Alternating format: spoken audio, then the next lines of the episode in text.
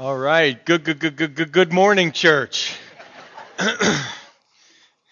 Usually we begin with the, the service by asking people if they have their Bibles, but today we'll ask if you have your jacket. If you don't have your jacket, just put your hand up and the guys in the back will bring one to you. Seriously, if you're really, really cold, uh, we do have some extra jackets that we'd be glad to uh, pass out, and, and just so that you can be somewhat comfortable during the service. I am so sorry uh, that it is cold. Uh, this is what you get for complaining that it was too hot all summer at Fuma. We're just never happy, are we?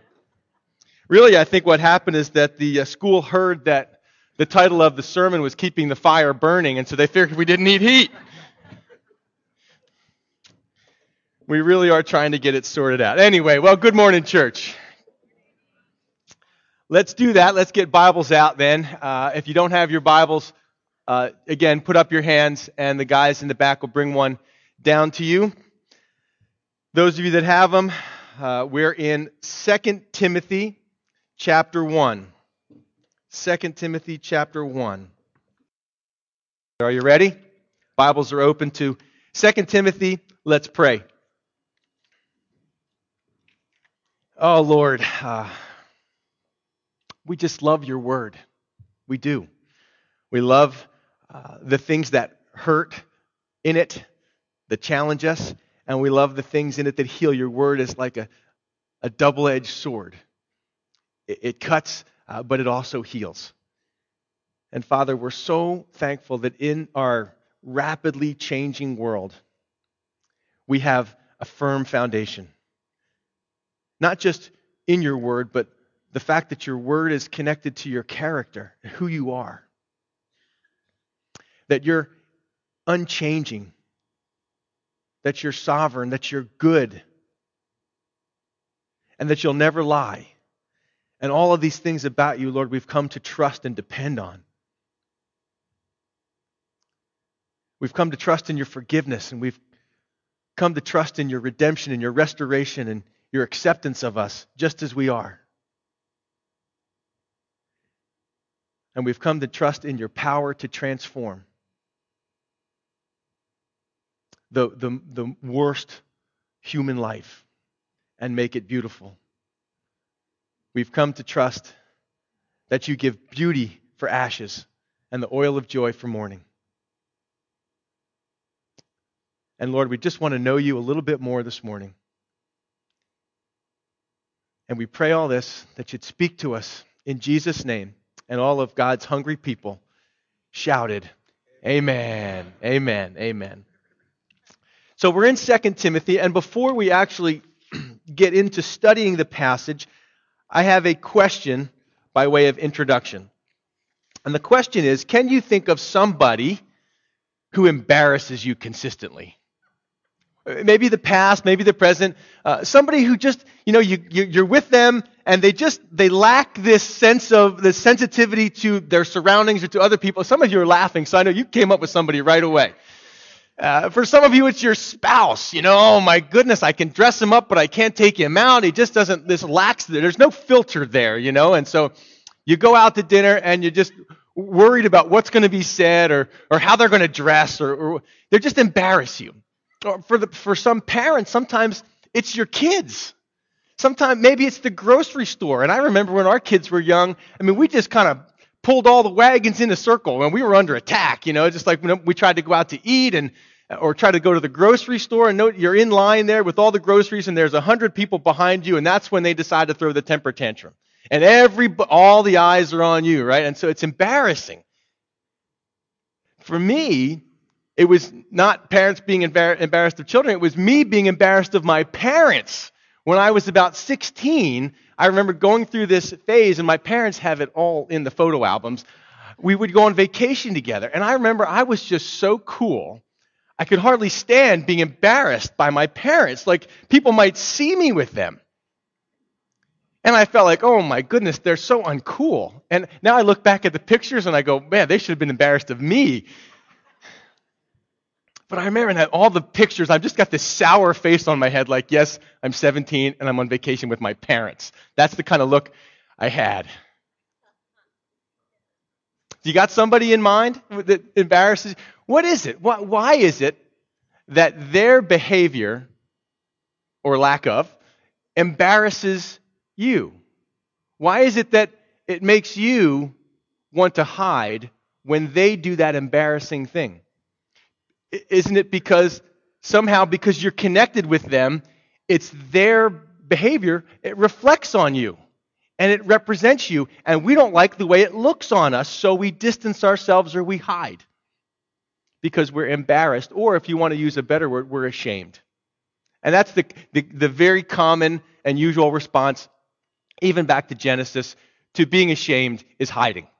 So we want to hide, we want to distance ourselves. Now, the interesting thing about this, and I want you to keep that in mind about this idea that we, we want to, embarrassment makes us want to hide, makes us want to distance ourselves, because, see, right now, being a Christian is cool, and I don't mean that in the temperature sense, although it is this morning, being a Christian right here, right now, is very cool. Uh, but right now, there's a Christian culture, isn't there? Where there's mega churches, and there's this cult of personality among pastors, these pastors with big names and big churches and big radio stations and TV programs, and, and we have, you know, the, the, there's a very cool Christian culture. It wasn't always that way, and it won't always be that way. You see, in the Apostle Paul's day, as we're looking at 2 Timothy, by way of introduction, we talked about this last week that at the time Paul is writing, this is his last letter, his last will and testament. He's been imprisoned in Rome because he's a Christian and because he's vocal about it. He's not willing to just hush and go along with the flow and just have some form of Christianity uh, that just kind of is acceptable. He wasn't willing to do that. And so it's gotten him in trouble. And he finds himself in, in prison because of that. You see, being a Christian then was very dangerous. And I think being a Christian again in our country will be dangerous. And it's getting that way because there's getting to be some things. You know, it floored me, and, and I, don't, I'm, I do not align myself politically, okay? You're not going to hear me say, well, I'm a Democrat, I'm a Republican, I'm a Christian. And then I vote my conscience. I vote whatever I think is, is most suitable. But it was interesting to me to hear the Republican Party kind of talking about how we got to change some stuff because our views aren't popular anymore. You know, the, the world is changing, morally speaking, and to hear the Republicans saying, well, you know, we, we might need to update our, our platform here, otherwise, we're never going to get any votes. And to me, that's just really scary when a person says, I got to change how I live because maybe if I live this way or if I think this way, it's not going to be popular. And so we can easily become ashamed of what we've come to believe or what we've come to, to live by. Because if people are who we're concerned with, then and, and Jesus embarrasses us or some things about, then it's easy to just kind of let's water down the things that embarrass us about Jesus in front of the world. Since when are Christians called to make the world happy or, or to be acceptable to the world? That's just not the way to. So, right now, we seem to live in that, don't we? We're, we're very acceptable to the world. Matter of fact, I think the church has worked hard to be acceptable to the world. And I'm not that's not a good thing. So, with that in mind, we come to 2 Timothy chapter 1 verse 8. Paul has encouraged this young man, this timid young man Timothy who is very easily swayed by, by the opinion polls of people. And he's encouraging him, Timothy, stir up the gift that's in you. Don't hide. Don't be cowardly about what God has called you to be. Be confident, not cowardly. Stir that up, man. Use that gift. Get that fire burning again like it used to be. Because God has not given us a spirit of fear, of cowardice, but of power, love, and a sound mind. And then he says, verse 8, Therefore, do not be ashamed of the testimony of our Lord, nor of me, his prisoner, but share with me in the sufferings for the gospel according to the power of God. And, and the, the sentence goes on. Paul, of course, is the master of run on sentences, isn't he? He can fit a lot of theology into one sentence. But he says, therefore, because this is true, because you know you grow, you've grown up with this faith, you, it was genuine faith, you believe this, you learned it from your, your mother and your grandmother, and God's gifted you and God's called you. He says, therefore, don't be ashamed of the testimony of our Lord. So the, the, the Greek indicates that it's not that Timothy was ashamed. Okay, it's not the kind of thing he's saying, Timothy, stop being ashamed. But it's more like, Timothy, don't get wrapped up with other people who are being ashamed, who are falling away because of that reason. So he sees a couple of problems here. The first place is, is that Timothy could potentially be ashamed of the testimony of Jesus. Can you imagine how that would be possible?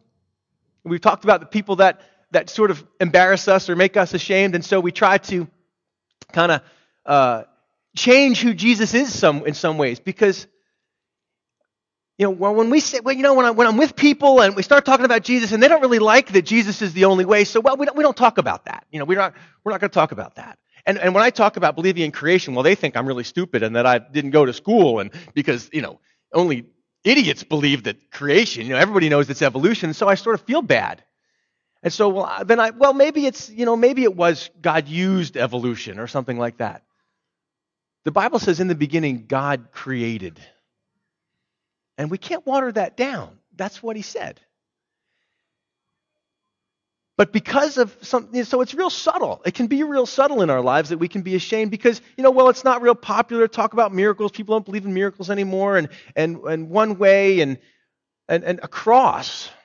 A cross? Really? I mean, that's humiliating. I mean, we don't want to believe, we want to believe in the power. Power. And so he says, Timothy, don't, don't be ashamed of the testimony of our Lord. And I think that would be the same thing for us, right? That, that would be what, what God is saying to us. Don't be ashamed or embarrassed by what he's saying or, or trying to, to water it down. This is where buffet Christianity starts. If you haven't noticed that, that in some ways we have this buffet Christianity. We, we pick and choose what parts of Jesus we like. And, and this is, it concerns me because this is where the church is going. Because sometimes if we if we go through the whole Bible, there are issues. See, people really don't like it when you tell them that there's something in their life that's wrong. Well, wait, who are you to say that there's a right and a wrong? Well, I don't know. I'm sorry. I didn't I don't know. I, it's just what the Bible says. But if it makes you feel bad, and I don't want to be ashamed of Jesus, so I'll change Jesus a little bit, and we just won't talk about that. And so we have this buffet Christianity where we just focus on certain things, and people don't like the word sin. But the testimony of Jesus is that he came to seek and save that which is lost. He came to save people from their sins. And if that's gone, then the gospel is gone. And we've become ashamed of Christ.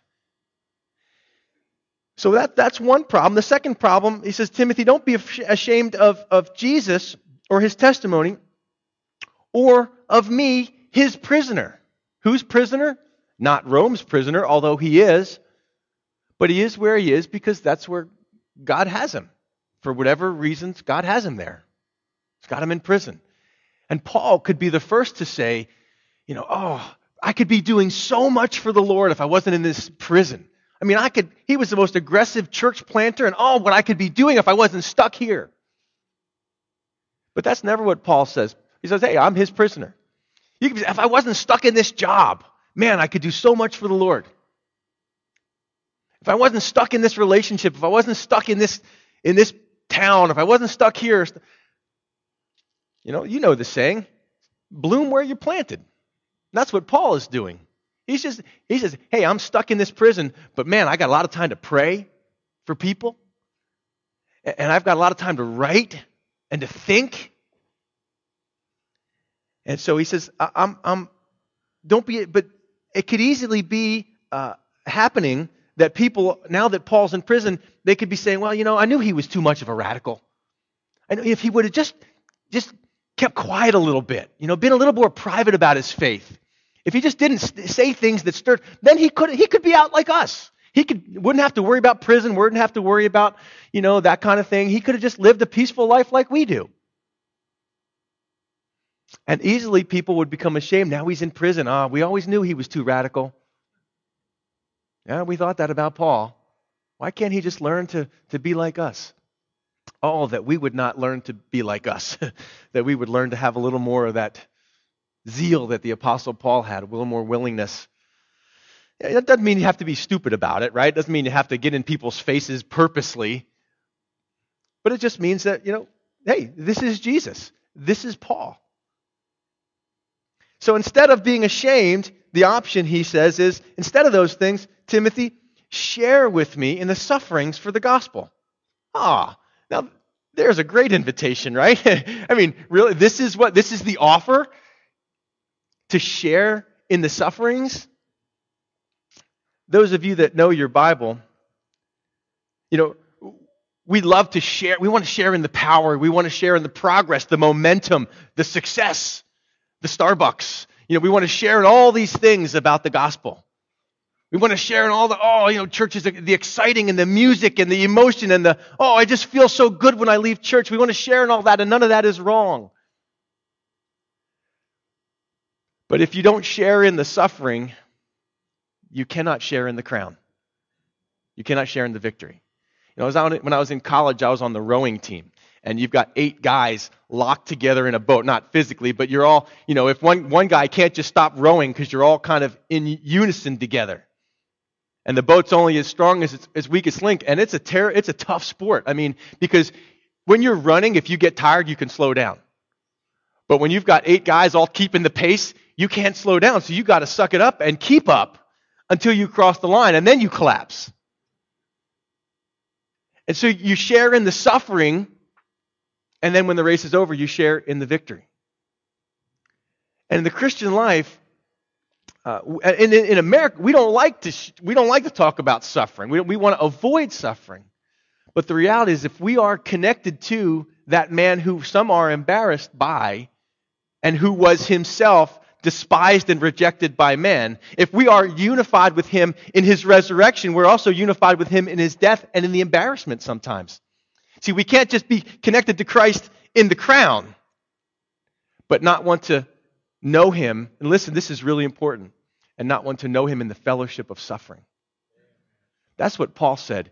He said, I would trade everything I had, everything I was, everything I did as a as a Jewish religious man and all the success, I would trade it in a heartbeat. And he had for what? To know him. And I want to know him in the power of his resurrection. And we can say amen to that. And, and then he said, and I want to know him in the fellowship of his sufferings. There's just something you learn about Christ when you suffer for him. Isn't there? I mean, there's just something that bonds people together when they suffer together. I mean, it's one thing to enjoy, uh, celebrate together. But when we have struggled together, when we have suffered together, there's a deeper bond that develops there. People that have been in, in the military together, people that have guys that have gone to battle together, there's a deep bond in suffering. And Paul is saying, Timothy, don't run from this aspect of our lives.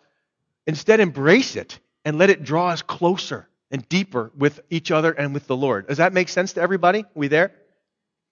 But I don't but you might say I don't know if I can suffer. I mean, I don't I don't know if I'm strong enough to suffer for my faith. You know, there's going to be a time and there has been plenty of time in the past, there will be times in the future when being a Christian meant your life. It meant a lot of embarrassment or it meant death. And you might say, I don't know if I can do that.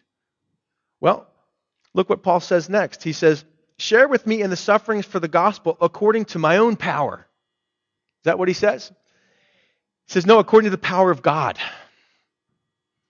When a person says, you know, I'm going to live for Christ, I'm going to live this life uncompromisingly, God says, I'm going to meet you there, and I'm going to give you the power to do it. Uh, Corrie ten Boom, talking with her father, said, I don't know if I have the faith to die. I don't know if I'm ready for that. And he said, Corrie, when we get on the train to Amsterdam, when do I give you the ticket? And she said, When we get on the train, when, when I need it. And he said, That's right. And our loving Heavenly Father is the same way. He will give you the grace when you need it. See, we're good at thinking, oh, you know, we see someone else going through something. I could never do that. Well, when, you ha- when you're called to go through it, this is what you can't understand until you've suffered. You see, Paul knows that. He's, he's been there. He said, I learned when I was just, I was like in this big problem. I learned not to trust in myself, but in God who raises the dead. He learned that. He learned that when you are in trouble for his sake, that he will meet you there and give you the grace to endure it. You see, because sometimes the power of God is to be released from something, but sometimes the power of God is to endure something. Isn't that what Paul's saying here? Share with me in the sufferings for the gospel according to the power of God who has saved us and called us with a holy calling. He saved us. I mean, he's like, why would we be embarrassed of or ashamed of? Like me being embarrassed of my parents, they gave me life. They changed my diapers. They fed me. They carried me to soccer practice. I mean, they did all, and then, and then here I am at 17 going, I'm too cool for them. Hey, what is that all about? I had to repent just yesterday from that again. You know, call my dad. I'm so sorry. I was such a jerk as a teenager. It's like it's like the fireman that runs into the building to save the person who is stuck there. And then just as he brings that person out, puts them safely on the ground, he then succumbs of uh, smoke inhalation and dies right there. And then we go, well, the paper says, oh, you know, can we write the story up? Yeah, but don't mention that guy. Let's, how about we rewrite it that I saved myself? That I ran out of the bill. Let's rewrite the story. I, I got this, this, uh, strength that came upon me and I, and I ran through the flames and, you know, and I carried the dog with me and, you know, and I made it out on my own. And there's the fireman go, ah, I'm embarrassed of him. You know, do you see what he's wearing? It's like yellow. Yellow's so out, you know. He saved us and he called us with a holy calling. He invited us into this Christian life. Uh, when I was a teenager, I lived in a, in a neighborhood with a lot of other teenagers. There was probably 20 of us kids all in this neighborhood. And we would stay out late at night just playing sports and whatever. And, and about dinner time, the parents would start to come to the doors and, you know, they would start calling for us to call us, to call us in. And that's the same word really that would be used for called us, called out loud. He called to you. It's not that you found God. God found you. And he called to your heart. He knocked on the door of your heart and he invited you. And it wasn't an invitation to sin. It wasn't an invitation to live like the world or to be influenced by the world. It was an influence, or it was an invitation to a different life than you had. I mean, why would you want to go back to that life anyway? He's called us with a holy calling, a calling that we can now live for Him. And it's special. And it's unique. You see, he says He's called us, saved us, called us with a holy calling, not according to our works but according to his own purpose and grace. This is foundational stuff, folks. He called us. You know, I've been using this example because it was like one of these things that hit me. You, you know, I like to go to the gym. I've been going to the gym since I was really 16 and, and recently been back at the gym. And I realized that, you know, uh, people sometimes say, well, I'll, I'll, I'll answer God's call when I get my life cleaned up. That's like saying, well, I'll go to the gym after I get in shape. That's sort of why you go, right? And if you're a gym owner, it's not that you're just looking for people that are buff and in great shape to come to your gym so you just have this, this club where we just all admire each other and we just all look good and we just have this club and no one else that doesn't look good is invited into our club. No, what's awesome about the gym are the testimonies of transformation. And that's what the, the, you know. You go to the gym, and there's the there's the picture. You know, I used to weigh this, but now I started coming to the gym, and now I weigh this, and look how my life has changed. Uh, that's what church is about. It's about this great God who doesn't save us because we're buff and because we got it all sorted out, but He saves us because we're overweight and out of shape or whatever it might be and, our, and, and, and we're, we're sick. And he says, Come, talk about the real health club. It's the spiritual health club. And so it's not because you got it all figured out. He didn't save you because you were doing it all right, because you looked good, because you had it all together. Matter of fact, He saved you because you didn't. So that He looks better when your testimony gets shared. See, your, your, your before and after pictures make Him look great. And you think it's about you. He says he didn't call you for your so, so you could have a better life. He called for his own purposes. But Steve, that hurts my self-esteem. He didn't call you for your purposes, He called you for His. And what were His purposes? He wanted to show the world how much uh, depth His love has and how much power His grace has in the life of a sinful person to set them free.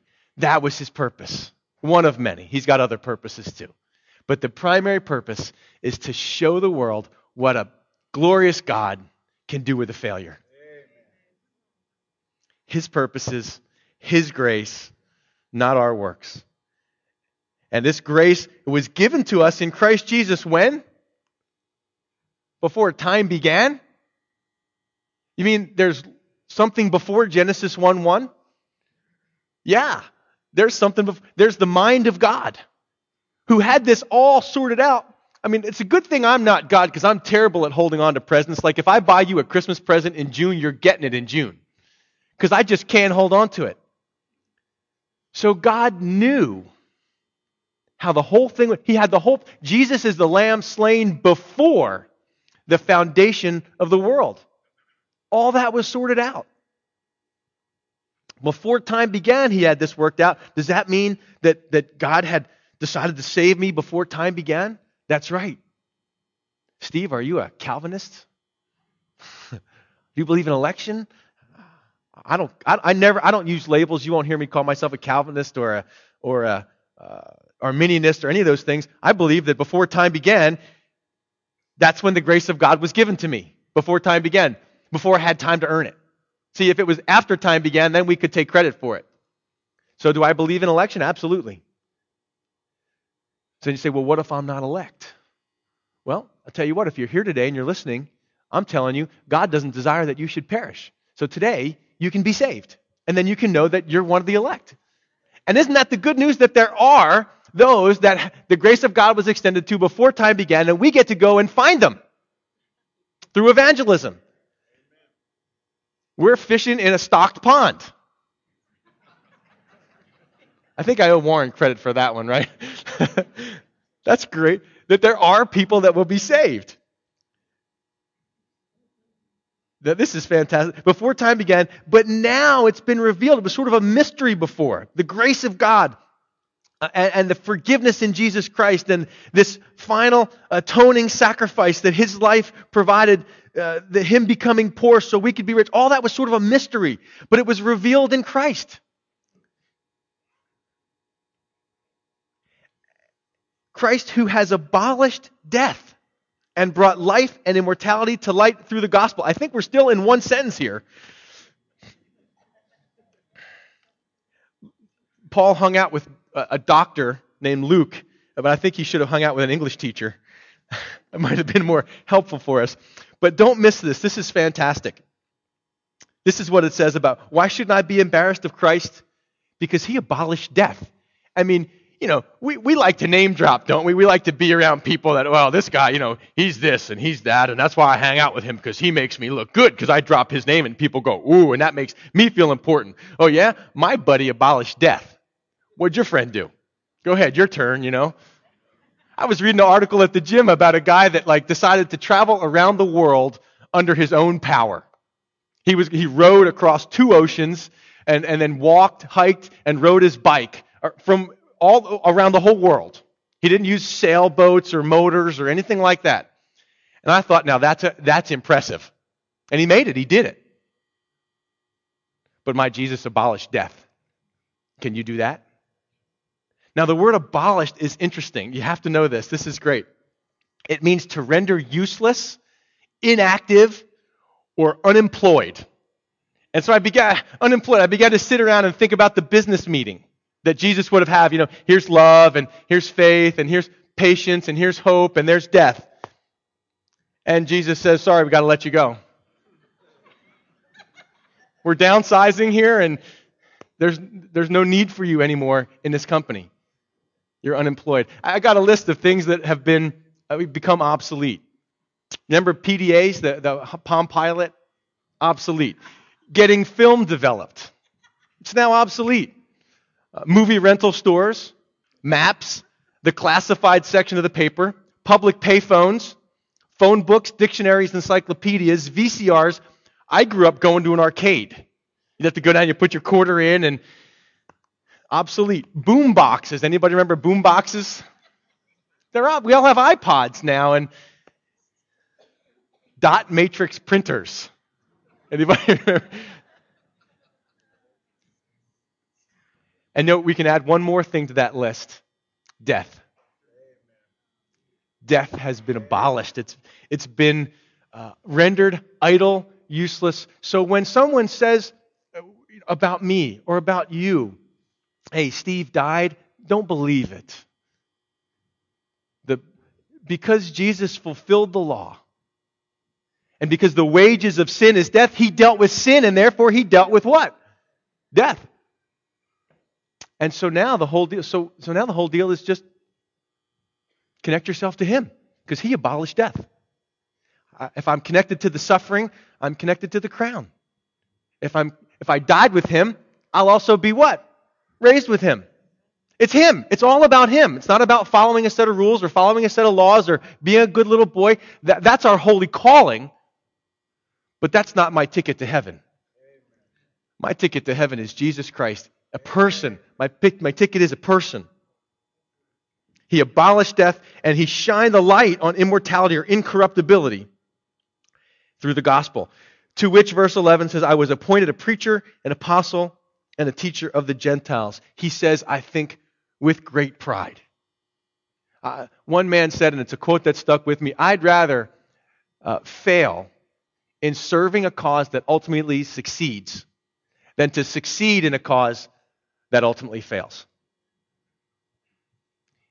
I did some research. How many of you guys are, are, into football? Maybe you know some of you guys into football. Okay, who you know who won the Heisman Trophy this year? This guy Johnny Manziel. He's like Texas A&M, really athletic. I mean, tremendously athletic guy. And I started to think, well, I wonder who won the Heisman Trophy in 1973. Anybody know? 1973. That's not that long ago, is it? I mean, I was born in 69, so it was my lifetime. Well, his name was John Cappelletti, was from Penn State. Maybe know, oh yeah, I remember. But see, the point I'm trying to make is all the things you you can glory in now. You know, we did this. I went to this college and I got this degree and I'm doing this job and I got this accolades. I got these trophies. No one's going to remember. Nobody cares. Your great grandkids aren't going to know about it. But the purposes of Christ are eternal. And, and when it comes time, you know, he says, look, all my life, this is the thing that ultimately mattered that I was an apostle, a preacher. I served the Lord because he never forgets. He never forgets. And what God is looking for is just faithfulness. Just faithfulness. And so he says, for this reason, verse 12, I also suffer these things. This is why I'm suffering, not because I was a thief or a murderer or any of these things. I'm suffering because I'm not ashamed. He says, Nevertheless, I'm not ashamed. Uh, Timothy, I'm not ashamed. Jesus wasn't ashamed to suffer for me. I'm not ashamed to suffer for him. And you shouldn't be ashamed either. What we're doing is not, the world might consider it shameful, but in eternity, what we do, we can be very proud of. Even if the world doesn't appreciate it. Nevertheless, I'm not ashamed, and here's why. Now, underline this, highlight it, triple star it, rip the page out, put it in your pocket, hang it on the fridge, for I know whom I have believed. And I am persuaded that he is able to keep what I have committed to him until that day. Why am I not ashamed? Because I know, I, not that I know what I believe, or it's not just that I know in whom I believe, it's I know who I believe. And again, Paul had learned that by experience. I know that I can trust Christ and his word. And if he says to me, it's, it's this, then I know that's what it is. And if he says to me, I can look forward to a crown, uh, I can look forward to eternal life, then I believe him more so than I believe those other people that are falling away. So he says, I know he had settled the matter in his heart. I, I, I just know. I know whom I believe. And it's not just a, a sort of a, a casual knowledge. It's I know and I'm fully convinced and I cannot be persuaded otherwise whom I believe. And I am persuaded that he is able to guard or keep what I have committed to him until that day. Uh, what day?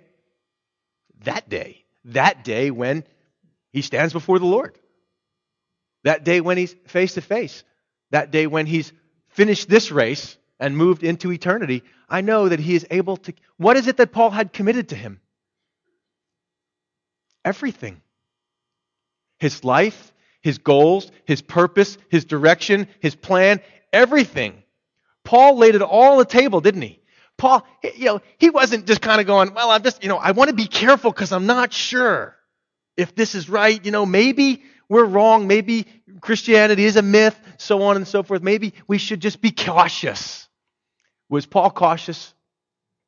He was not cautious. Is God calling us to live a cautious life? He's calling us to live a fully persuaded life.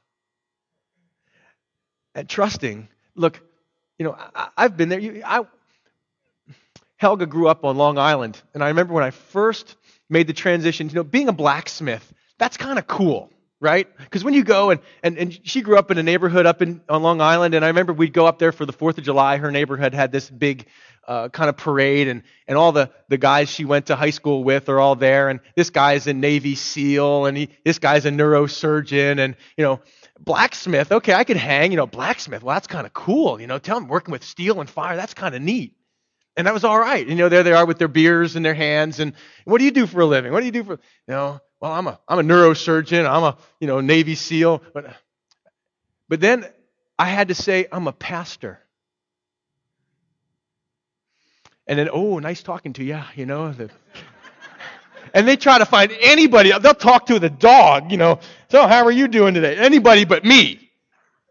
Because to some people, we are the stench of death. Because we, you know, we bring this light in, and they, then they see their darkness, and the darkness wants to hide. They don't want to talk about eternity. They don't want to talk about right and wrong. They don't want to talk about needing a savior. That stuff, like, it harshes my mellow. You know, I don't want to talk about that. I don't know what that means either.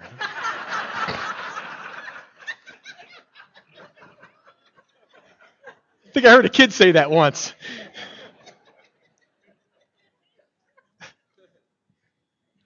But I had to deal with that. I had to deal with my identity. I had to deal with not being ashamed of Christ. And so do you. And so do you. That it's not a shameful thing what we do. It's not a shameful thing who we are.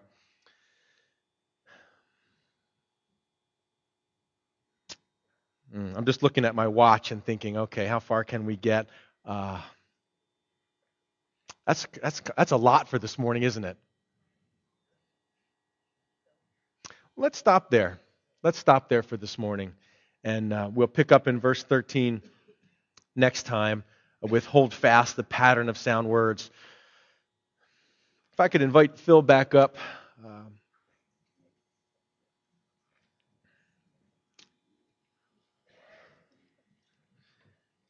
you know, there's, as I say these things, I have to be real. I can be overly critical. And, you know, I thank God for, for what we have, the freedom we have in the church right now, don't you? I mean, it's great that we can come together freely and we can enjoy uh, the things of the Lord. My worry, my worry is, is that I want to make sure that, that Jesus Christ is producing uh, not just excited Christians, but, but mature Christians. There's nothing wrong. You don't have to become so mature that you're never excited. I, I love the passion uh, the excitement that people have about their faith. But I hope that that excitement doesn't only exist w- when everything is, is going well for you. And that's my concern. I want to see the Lord really raise up uh, folks that are confident in Christ. And, and you have to deal with some. If you're a people pleaser, being a Christian is a tough thing because it used to be, you know, right now there's this the, the church in the world, you know, kind of they're they're kind of close, you know. There's we've kind of messed with the gospel a little bit in some ways, and we, we kind of avoid. It's not just about what people say; it's about what they don't say. Have you figured that out? It's not just about what you know. There's a lot of great things that are being said, but sometimes it's about what what someone's not willing to say. Because if I say it, then people might not come anymore. And that's why, this is why you have to know this about your pastor. That it, that it, I have this commitment in my heart that I can't shake. Out. It's a conviction of the Holy Spirit. And that's to go through the whole counsel of God's Word. Because we're told not to take anything away or add anything to it. So I figure as long as we, we read it right there, we go through Genesis to Revelation, then I'm safe. That I've done what God's called me to do. We've, the whole counsel of God's Word. And I'm, and I'm not tempted to change things or play with things to, to draw a crowd or to, to make it pleasing. And so that's the commitment we have that, that Paul says to Timothy guard this by the Holy Spirit. And so that's what we're doing, is letting God have his way in us, following him and letting the chips fall where they may. Amen?